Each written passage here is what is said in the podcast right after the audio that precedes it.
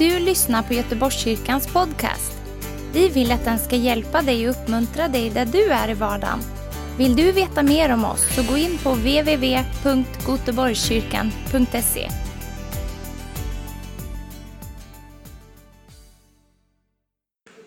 Hej, god förmiddag. Härligt att vara här idag.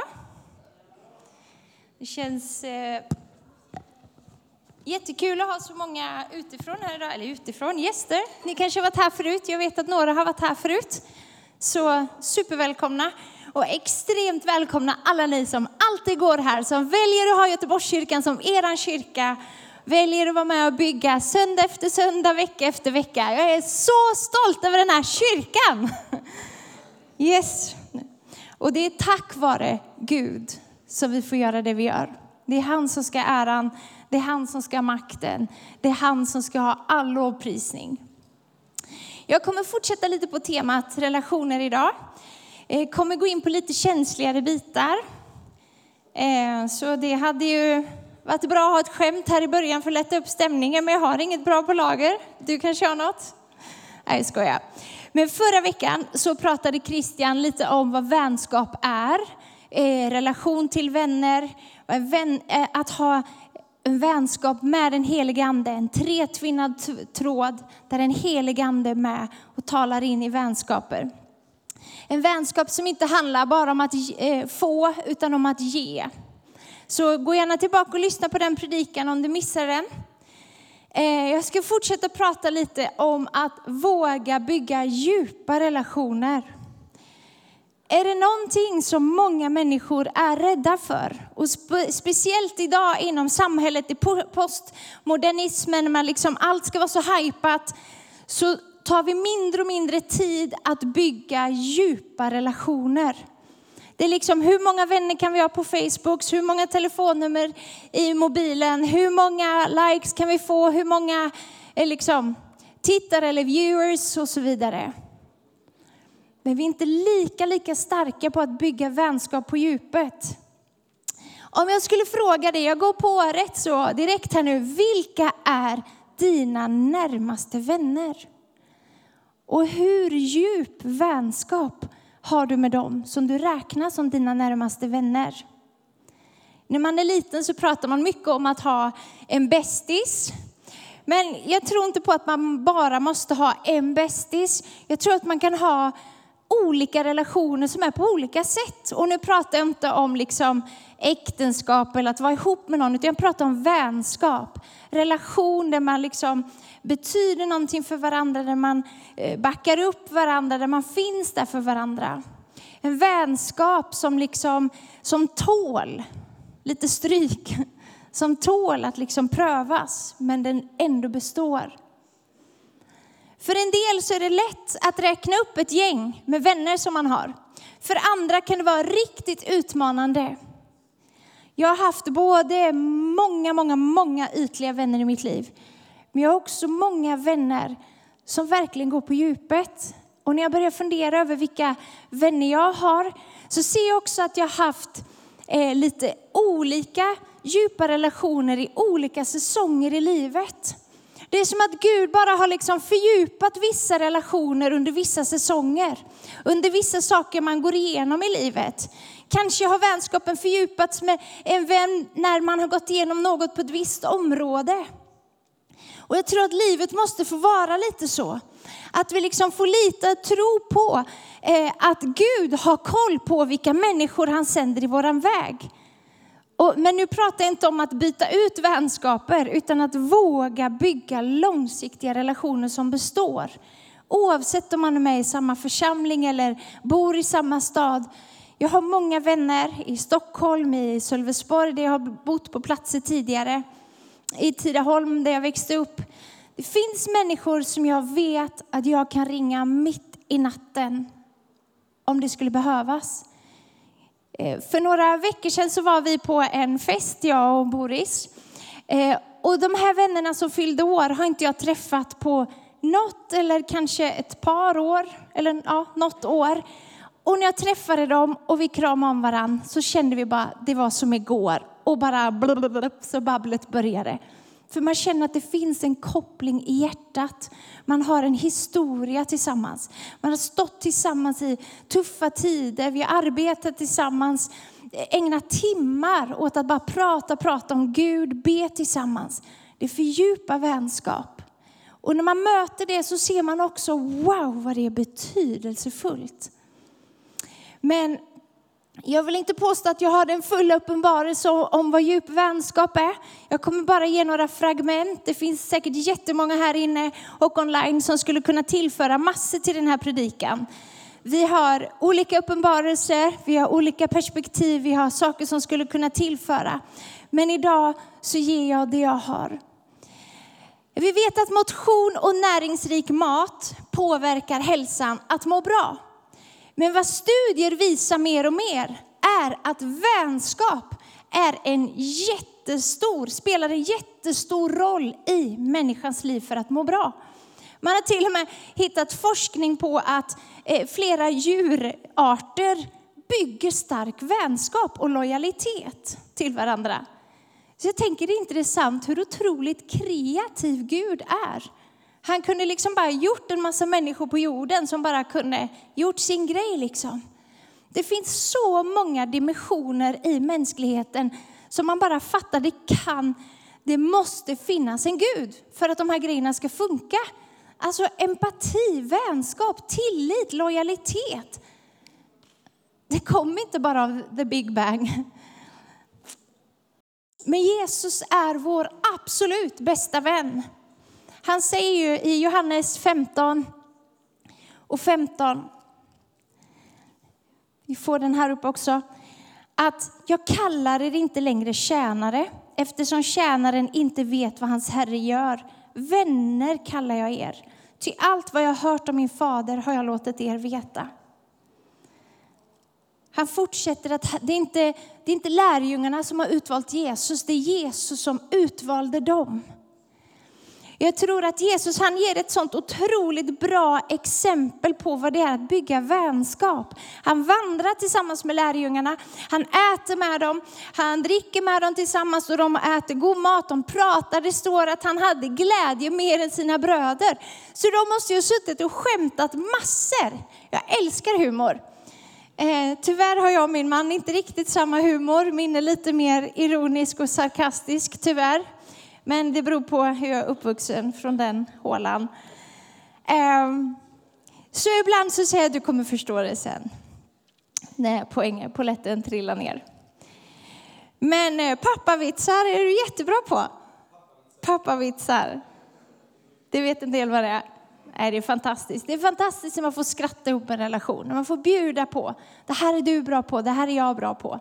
Det är det bästa som finns. Så, jag har tre punkter idag. Punkt ett. Vad påverkar oss och hur relaterar vi till vänskap? Vilka vi är, vilka vi är som person påverkas jättemycket av hur vi har vuxit upp. Arv, miljö såklart, men också hur vi har valt att se på oss själva.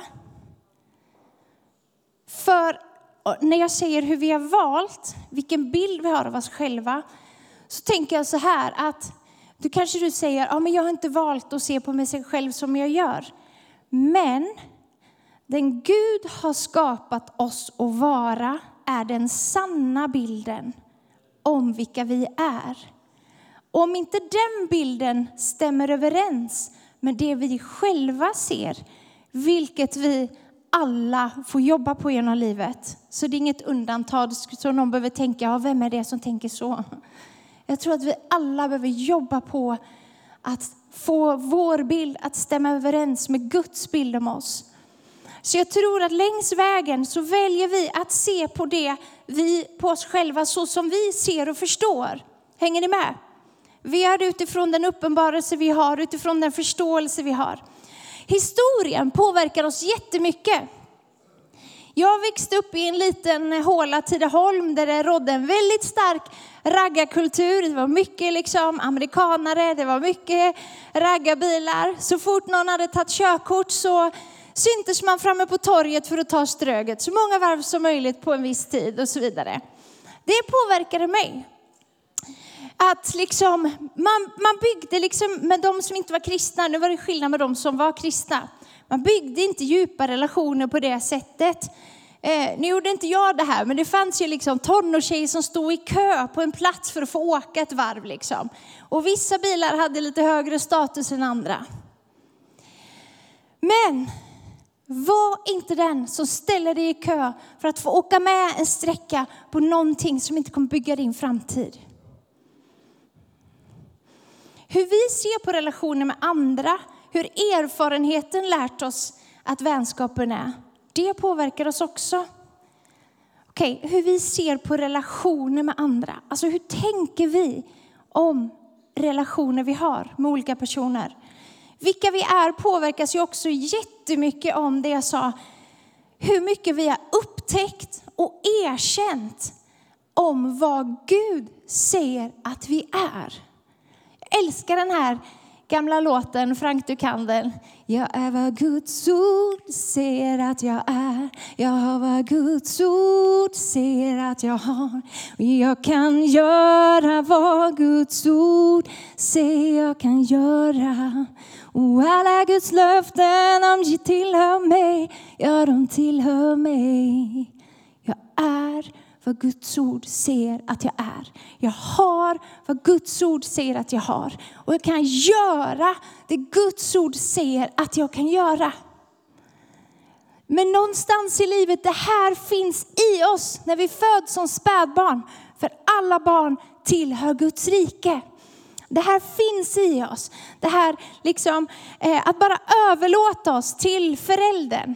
Totalt liksom surrender.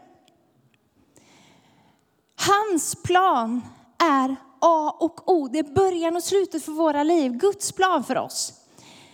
Om vi har svårt att ta till oss den planen, för en del så kan det vara väldigt överväldigande om vad är det Gud har tänkt. Men hela den här samlade bilden av oss själva påverkar hur vi är i relation till andra. Och jag kommer beröra lite konkreta exempel, men ett exempel är till exempel om att vi kristna, nu ska jag bara säga saker som vi tänker ibland men som ingen vågar säga. Är det okej okay, eller? Vi jämför oss med varandra. Bam. Det är ingen nyhet. Vi jämför oss med varandra. Ibland så vågar vi inte bygga vänskap för att vi tror att någon annan är mycket mer kristen än oss.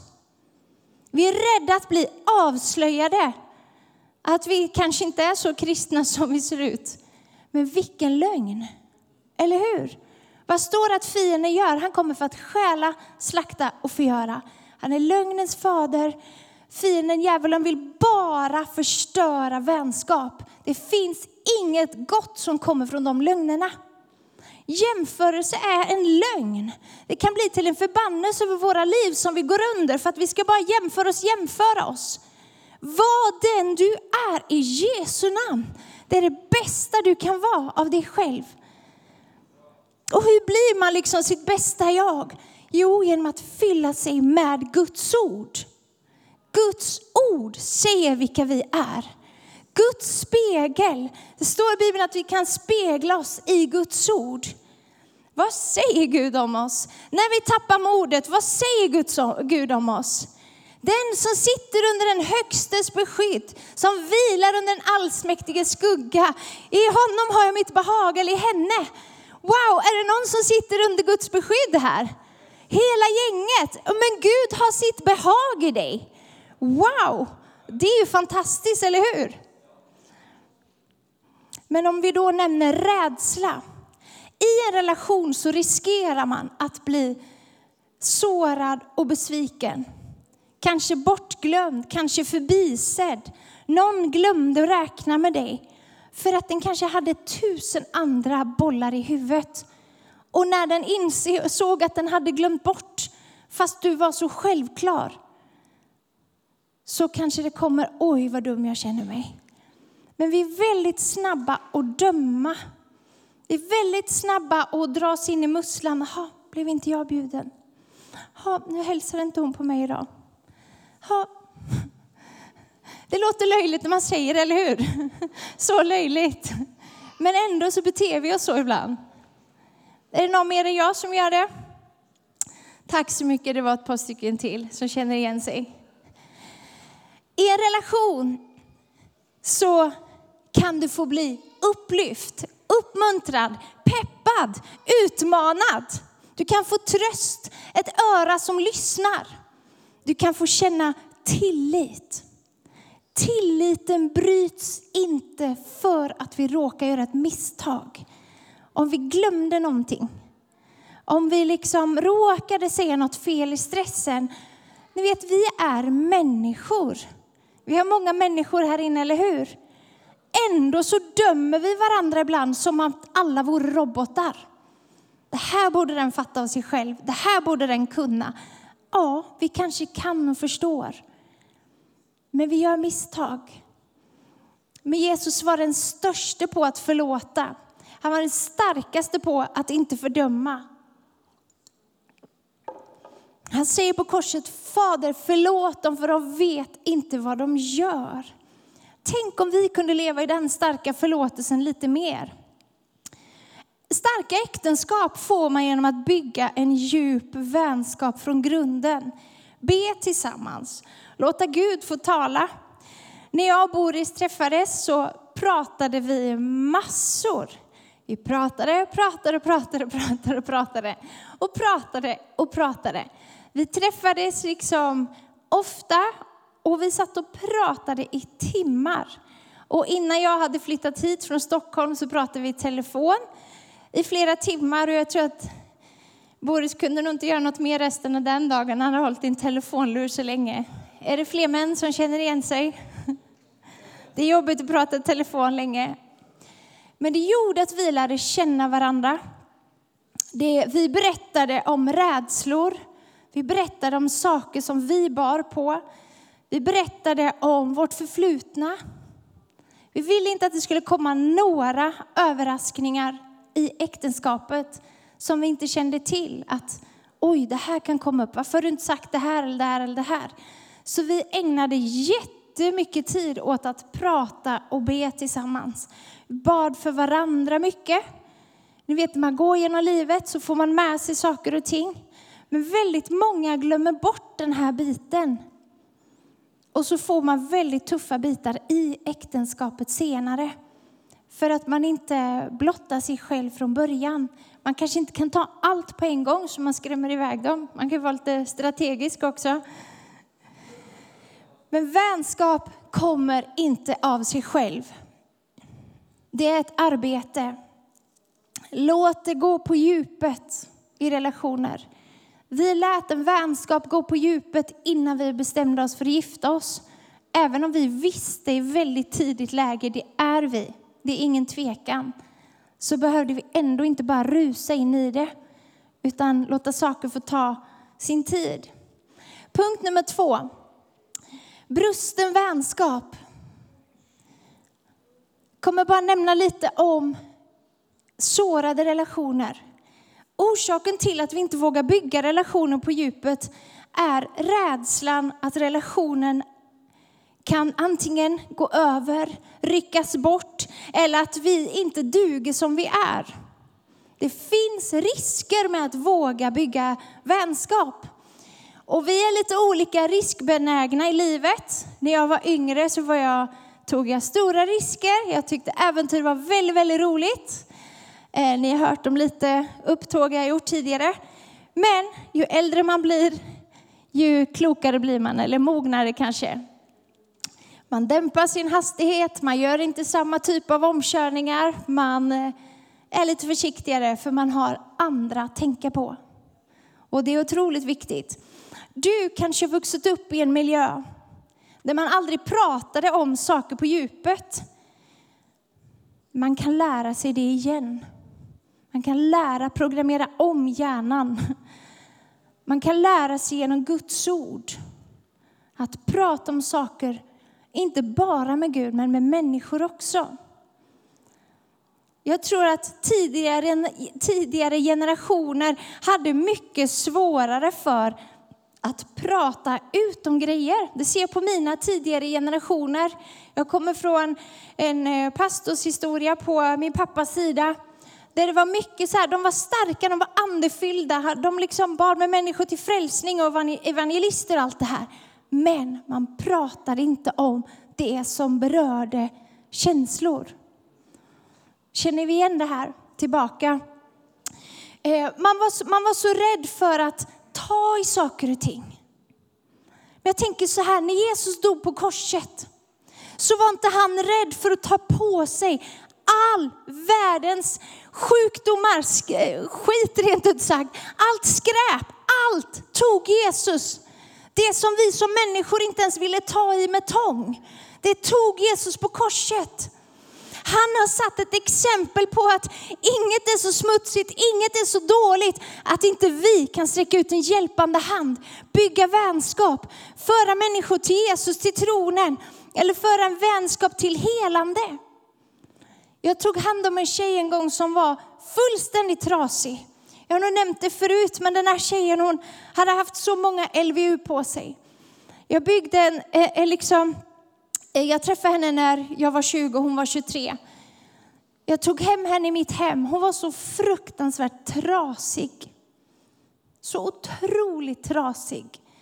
Alla hade liksom förskjutit henne, förkastat henne. Men jag tänkte hon ska bli fri i Jesu namn. Och, det fanns liksom demonisk aktivitet runt henne som var väldigt tydligt. Det fanns anorexia, det fanns självförakt, det fanns hat. Alltså you name it. Det var något av det tuffaste jag gjort i hela mitt liv. Men jag bara gav mig den på att Jesu kärlek räcker för att befria den här personen.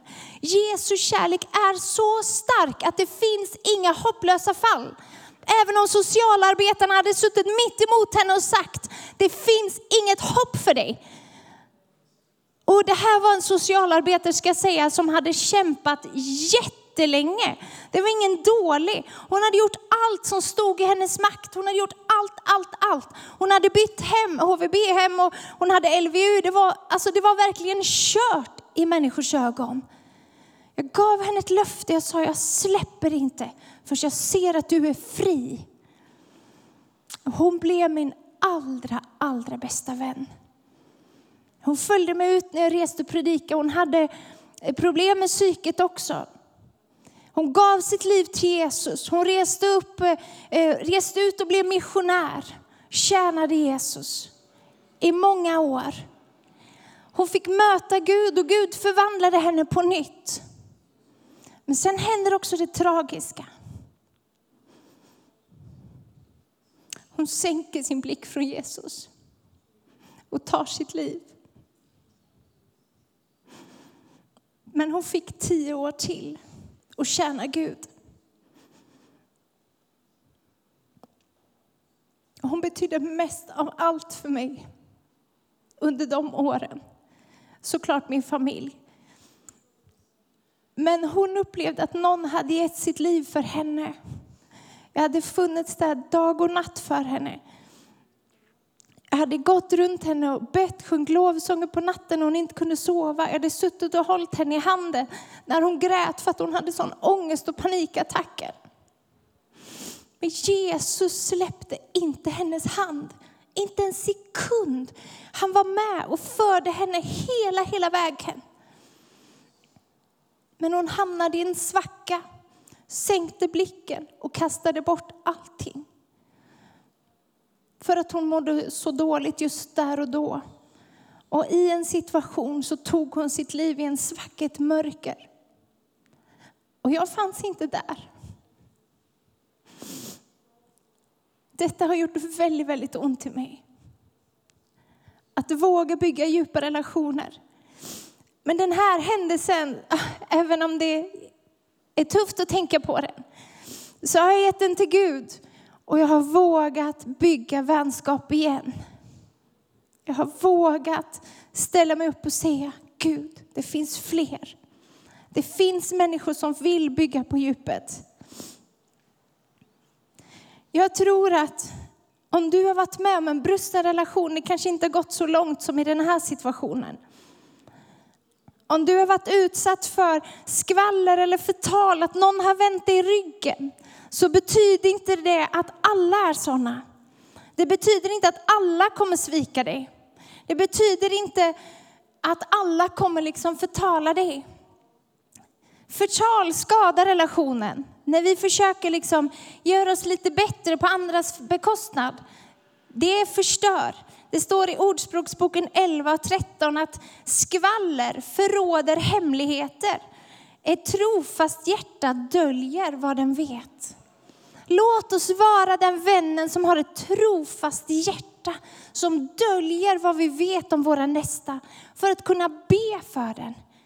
Inte bara oja oss över ett kafferep som man kanske gjorde lite mer förr i tiden eller i engelska kostymserier. Låt oss vara vänner som bygger på djupet. Tänk på om dina ord bygger upp eller river ner vänskapen. Vilka ord använder vi mest? Ibland så berättar vi någon, något om någon för att plocka poäng. Man vill få någon att hålla med. Bibeln säger att det är skvaller och förtal. Du kanske har blivit sviken i en eller flera relationer. Du kanske har gett upp om att våga bygga igen. Du kanske bara bygger ytliga vänskapliga relationer på grund av att du har blivit sårad. Men när vi vågar bygga djupa relationer så gör det att vi står starkare tillsammans. Både som familj, som kyrka, som husgrupper. Det är därför vi alltid uppmuntrar så mycket. Gå med i en husgrupp. Ställ dig inte utanför och se på när andra väljer att bygga familj. Sen kan man inte dela allt med alla.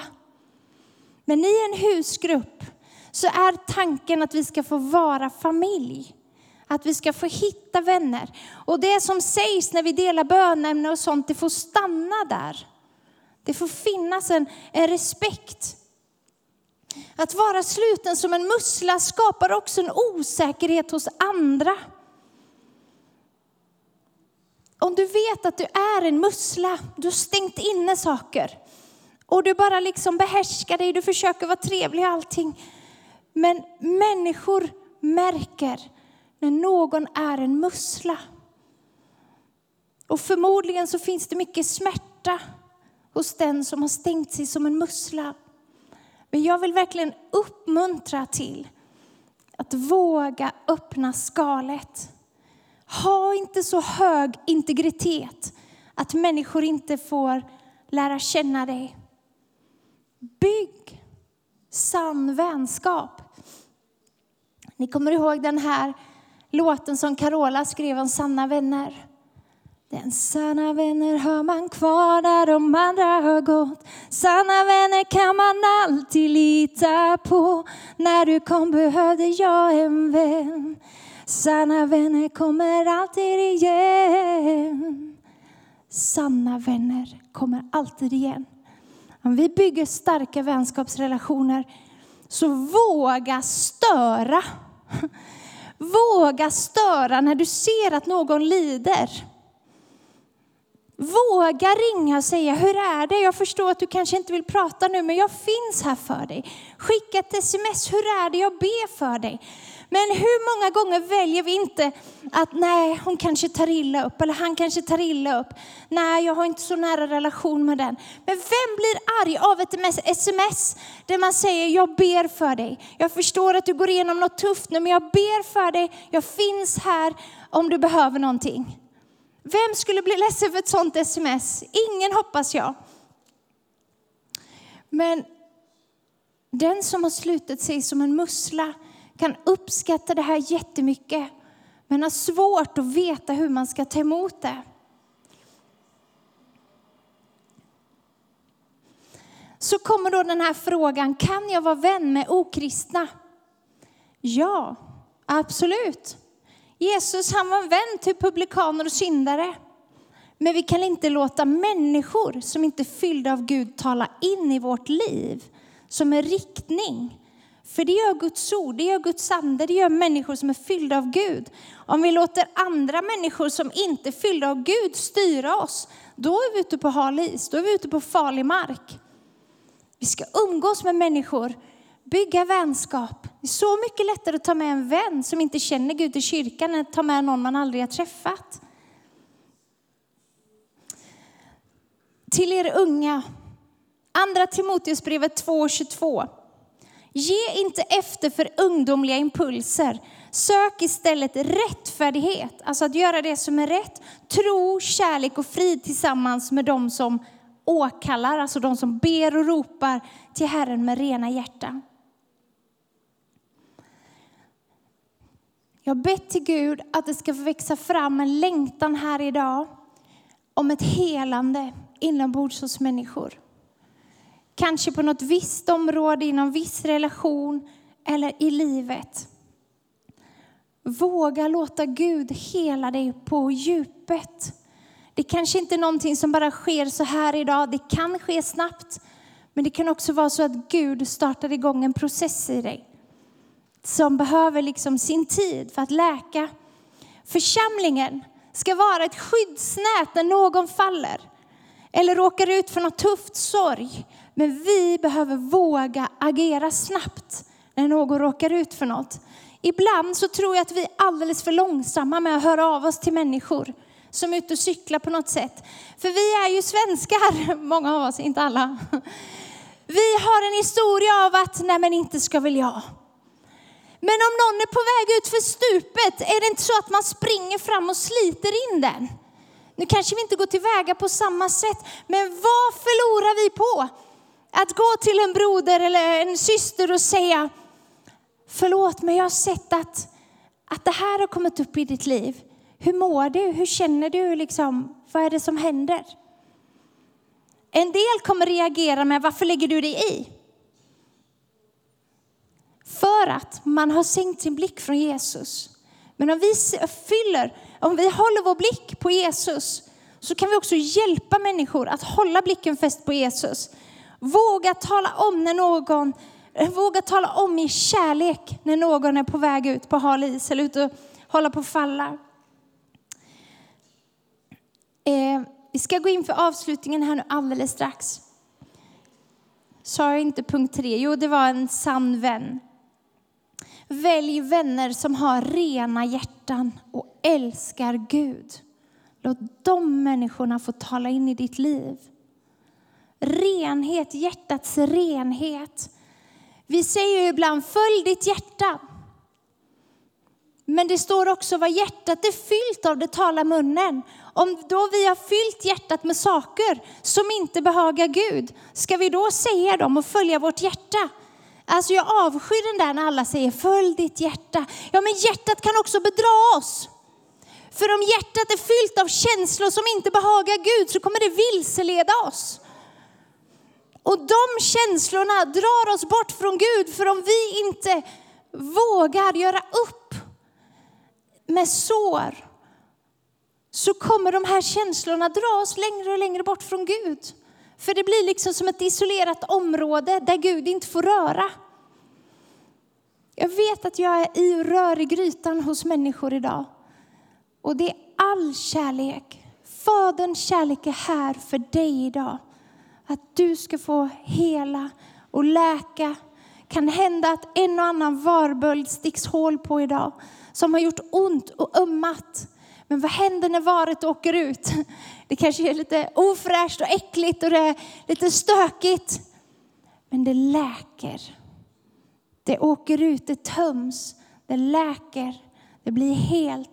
Det kanske blir ett R som påminner dig. Men låt det ärret få påminna dig om Guds storhet. Få påminna dig om hur du kan hjälpa andra människor att få göra samma resa. Ordspråksboken 17 och 17 säger en väns kärlek består alltid. En broder föds för att hjälpa i nöd. Tack Jesus.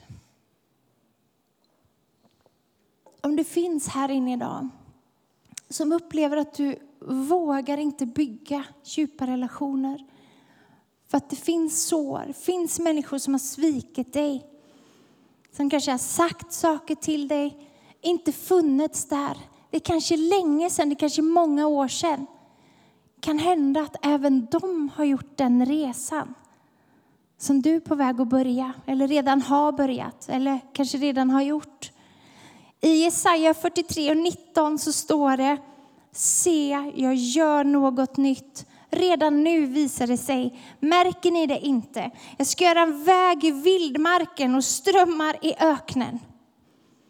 Gå inte i spinn på där du är idag. Nöj dig inte med att vara där du är idag om du inte är där du vill vara. När vi var 18, nu ska jag ta ett exempel från mina fornstora dagar. Vi var ett gäng som älskade att tävla med bilar. Okej, okay, jag avslöjar. Ehm, jag var inte den som kom sist. Inte alltid först heller, men det hände ofta. Vi hade en utmaning som vi kallade för ettansvängen. Och den gick ut på att alla som övningskör får hålla för öronen nu. Alla som lånar föräldrarnas bilar. Gick ut på att man har fullt rattutslag och ligger på ettan och så gasar man upp bilen och sen så börjar man spinna tills det kommer blå rök. Då går det runt, runt, runt. Och föräldrarna blir inte glada. Men vi tävlade om vem som kunde få mest blå rök. Och det hände att mammas bil vann också. Gå inte i spinn. Det ryker om oss när vi står på samma ställe och spinner och spinner och spinner. Vi kommer inte vidare. Vi vill inte hålla på med ettansvängen, eller hur? Kanske var inte världens bästa exempel, men det var det jag hade. Boris sa till mig idag, ge det du har så han får skylla sig själv. Låt oss stå upp.